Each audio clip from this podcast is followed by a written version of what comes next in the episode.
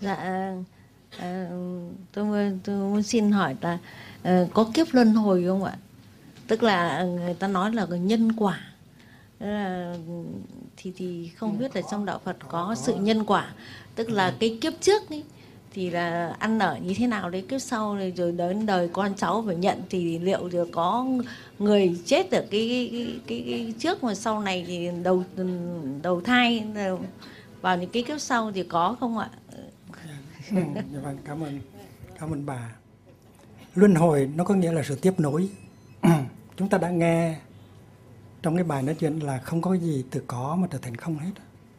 Tất cả đều được tiếp nối dưới một hình thức này hay là một hình thức khác thì như vậy là đám mây nó luân hồi thành ra cơn mưa và cơn mưa nó luân hồi thành ra nước trà và khi mà tôi uống nước trà một cách chánh niệm thì tôi thấy rằng tôi đang uống mây và mình không cần phải là thi sĩ, mình mới biết, mình mình mới thấy được rằng là mình đang uống mây. Mình chỉ cần là một thiền giả thôi. Thì khi mình nhìn vào nước trà thì mình thấy rằng đây là cơn mưa, đây là đám mây và mình đang uống mây. Thì thì nước trà là sự tiếp nối của cơn mưa và cơn mưa là sự tiếp nối của đám mây. Đám mây là sự tiếp nối của sức nóng mặt trời và nước ao, nước hồ, nước sông, nước biển thì luôn luôn có sự nếp tiếp nối như vậy. Cái đó gọi là luân hồi. Nhưng mà mình đừng có đi tìm cái tướng mình phải mình đừng có kẹt vào tướng. Nếu kẹt vào tướng thì mình không có nhận diện được uh, được sự tiếp nối đâu. Mình nhìn vào mình nhìn vào đám mây. Nhìn mình nhìn vào cơn mưa thì mình phải thấy đám mây. Đó là con mắt uh, vô tướng. Và tôi đã trích dẫn ông à, nhà khoa học Lavoisier. Ông nói rằng là không có cái gì mất đi hết. Đúng như vậy.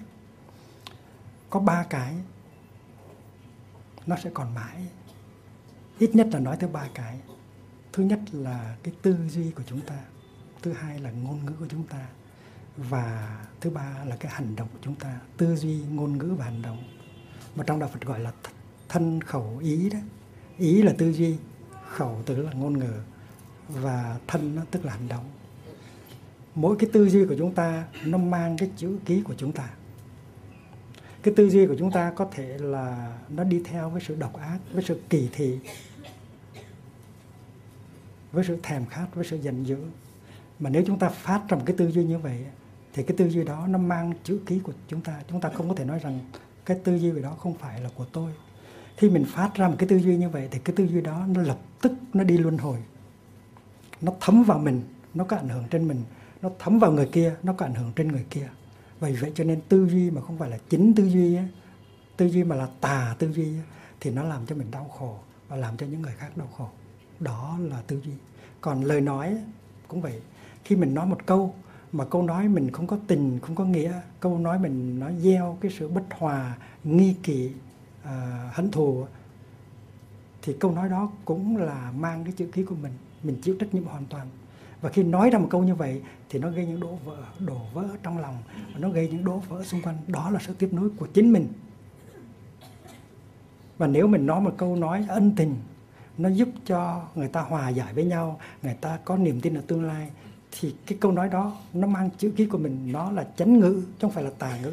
Thì đó là sự tiếp nối của mình, nó là luân hồi của mình. Và khi mình có một hành động một hành động nhân ái, một hành động biết bảo vệ sự sống và hòa giải người khác, thì cái hành động đó nó mang chữ ký của mình. Đó là sự tiếp nối đẹp đẽ của mình.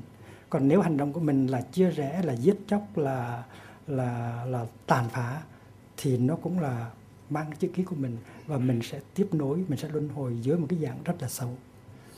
Và vì vậy cho nên ba cái đó gọi là ba cái nghiệp. Thân nghiệp, khẩu nghiệp và ý nghiệp mà mình phát ra thì nó sẽ đi luân hồi mãi mãi. Nó là sự tiếp nối đích thực của mình. Không có thể nào mất đi được. Nó sẽ có cái ảnh hưởng dài dài sau này. Cho nên mình mình chỉ muốn luân hồi đẹp thôi. Mình muốn luân hồi đẹp, mình muốn tiếp nối đẹp thì mình phải làm sao cho cái tư duy của mình là chánh, chính tư duy. Tư duy với tình thương, với sự hiểu biết. Làm sao cho lời nói của mình là là chính ngữ tương lai, dưới cái dạng này, dưới, hay dưới dạng kia, dưới hình thức này, hay là dưới hình thức kia, cái nghiệp đã gây rồi không bao giờ mất hết. Và nghiệp tốt sẽ đưa đến kết quả tốt, nghiệp xấu nó đưa tới kết quả xấu. Chứ nghiệp á, nó chỉ có nghĩa là hành động thôi, nó có nghĩa là action. Tư duy là một cái hành động, tại vì nó có kết quả. Ngôn ngữ là một cái hành động, tại vì nó có kết quả. Và cái động tác của cơ thể nó là hành động tại vì nó có có kết quả. Không có cái nhân nào mà không có quả. Và vì vậy cho nên mình hãy rất cẩn thận trong khi mà chế tác những cái tư duy, những cái lời nói hay những hành động của mình. Tại vì những cái đó là sự tiếp nối của mình. Và và và nếu mà mình quán chiếu cho kỹ thì mình thấy rằng mình đã đi luân hồi rồi, mình đã được tiếp nối rồi, chứ không phải là đến khi mà cái thân xác này nó hoàn toàn nó nó tiêu diệt thì mình mới mình mới đi luân hồi. Không phải như vậy đâu. Trong truyền thống Tây Tạng thì có cái niềm tin bình dân đó, là sau khi một vị đại sư chết rồi đó, thì ba năm sau người ta đi tìm một em bé và ta cho đó là hậu thân của vị thiền sư, của vị đạo sư. Nhưng mà trong đạo Phật Việt Nam thì nó khác. Là khi mà tôi phát ra những cái tư duy, phát ra những cái ngôn ngữ và hành động thì những cái tư duy, ngôn ngữ và hành động đó nó đã đi vào trong các bản của tôi, trong các đệ tử của tôi và tôi đang được tiếp nối. Tôi đã bắt đầu luân hồi rồi và tôi đi luân hồi rất là xa. Có những người ở trong tù đang đọc sách tôi và đang ngồi thiền ở trong tù bên mỹ, bên anh, bên pháp thì họ cũng tiếp nối tôi. Tôi đi vào trong họ để giúp cho họ nhẹ nhàng hơn, họ bớt khổ hơn và và tôi muốn luân hồi một cách tốt đẹp và tôi luân hồi thành nó nhiều hình thái chứ không phải là hình thái một hình thái. Ví dụ như khi mình gieo một hạt bắp á, thì hạt bắp đó có thể thành ra một cây bắp. Và cây bắp đó có thể cho hai hai trái bắp. Và từ một hạt bắp nó có thể thành ra mấy trăm hạt bắp. Thì luân hồi nó cũng cũng có thể như vậy. Nó từ một nó có thể trở thành nhiều. Và thể nhất hạnh luân hồi thành biết bao nhiêu là đệ tử xuất gia và tại gia. Và thể nhất hạnh đang có mặt ở bên pháp dưới dạng của những người học trò của thầy. Thầy đang có mặt ở bên Hòa Lan. Và nếu quý vị nói thầy Nhất Hạnh chỉ đang ngồi ở chế chỗ này thôi là quý vị chưa thấy được thầy Nhất Hạnh. Quý vị mới thấy được một phần nhỏ thầy Nhất Hạnh thôi. Thì luân hồi là nó như vậy. Và mình đã luân hồi rồi. Mình đã bắt đầu luân hồi rồi.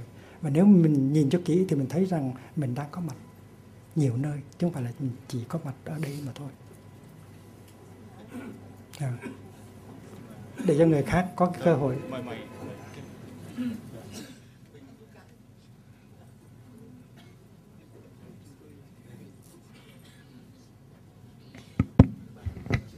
Chúng tôi xin phép uh, tôi là một người nghiên cứu khoa học vâng. ở Trung tâm Nghiên cứu Tiềm năng Con Người và ở trong Hội Thiên văn Vũ trụ Việt Nam. Chúng tôi đã được nghe thiền sư nói một cái quan niệm rất là tuyệt vời về cái ứng dụng của đạo Phật trong các cái hoạt động sống của mình để tìm tới hạnh phúc trong hiện tại. Ờ, đối với những cái người nghiên cứu về thiên văn và vũ trụ thì thấy rằng là chúng ta đang sống trong một cái không thời gian, một cái continuum của không thời gian ờ, và cái quá khứ và cái hiện tại và tương lai nó là một chuỗi liên tục. Như hôm nay thiền sư đã để cho chúng tôi suy ngẫm nhiều hơn về cái hiện tại và thấy rằng chúng ta có thể tìm thấy hạnh phúc hiện tại trong cái quan niệm sống của mình. À, hôm nay đến đây chúng tôi cũng muốn xin được thiền sư có thể nói thêm cái quan niệm của mình về một cái con số mà chúng tôi thấy rằng là ờ, đạo Phật coi là linh thiêng. Bởi vì tất cả đạo Phật đều được tượng trưng bằng một cái chuỗi chẳng hạt có 108 cái hạt. Thì không biết là trong quá trình nghiên cứu chúng ta đã có những cái tài liệu nào mà chúng tôi chưa được đọc đến nói về cái sự xuất xứ của cái con số đó và chúng tôi cũng có một cái nhận xét là hình như là thiền sư và các ờ, thiền tăng ngày hôm nay đều đã không đeo cái chuỗi chẳng hạt đó ở trên ngực nếu không phải là bên ngoài, thì chúng tôi không, vậy thì có cái quan điểm nó như thế nào nghĩa là chúng tôi muốn hiểu đạo Phật quan niệm vì sao lại chọn cái con số 108 cho cái chuỗi chẳng hạt của mình. Ừ. Theo cái thấy của chúng tôi thì con số nào cũng linh thiêng hết á. Con số 1 cũng linh thiêng, con số 2 cũng linh thiêng. Con số 1 ờ, nhất như, con số 2 là âm dương, hay là thân tâm. Con số 3 cũng linh thiêng có tam bảo. Con số 4 là tứ đế. Con thứ số 5 là ngũ căn ngũ lực. Con số 6 là lục độ. Con thứ bảy là thất bồ đề phần. Con thứ bát là bát chánh đạo. Con số nào cũng linh thiêng hết nhưng mà tại vì theo cái thực dụng mà mình chọn một con số mà thôi. Ví dụ như có cái tràng hạt chỉ có 18 thôi, thì nó vừa cái cổ tay của mình. Còn cái trường hạt 18 mà đeo vào cổ thì nó hơi nhỏ, vì vậy cho nên 108 nhưng mà các thầy, họ có đeo cái tràng hạt mà quý vị không có thấy, đó là cái hơi thở của họ. Họ không cần phải bấm cái cái hạt, họ mới trở về được với giây phút hiện tại, mà họ chỉ cần theo dõi cái hơi thở vào thở ra của họ là họ có thể trở về với giây phút hiện tại. Và vì vậy cho nên họ có tràng hạt, nhưng mà cái tràng hạt đó nó vô tướng, thành quý vị không có thấy được mà thôi và tôi nghĩ rằng con số nào cũng lên tiếng hết. Và tôi nghĩ rằng ngày nào cũng là ngày tốt hết. Cái ngày mà nó xấu là tại vì cái trái tim của mình nó không được trong sáng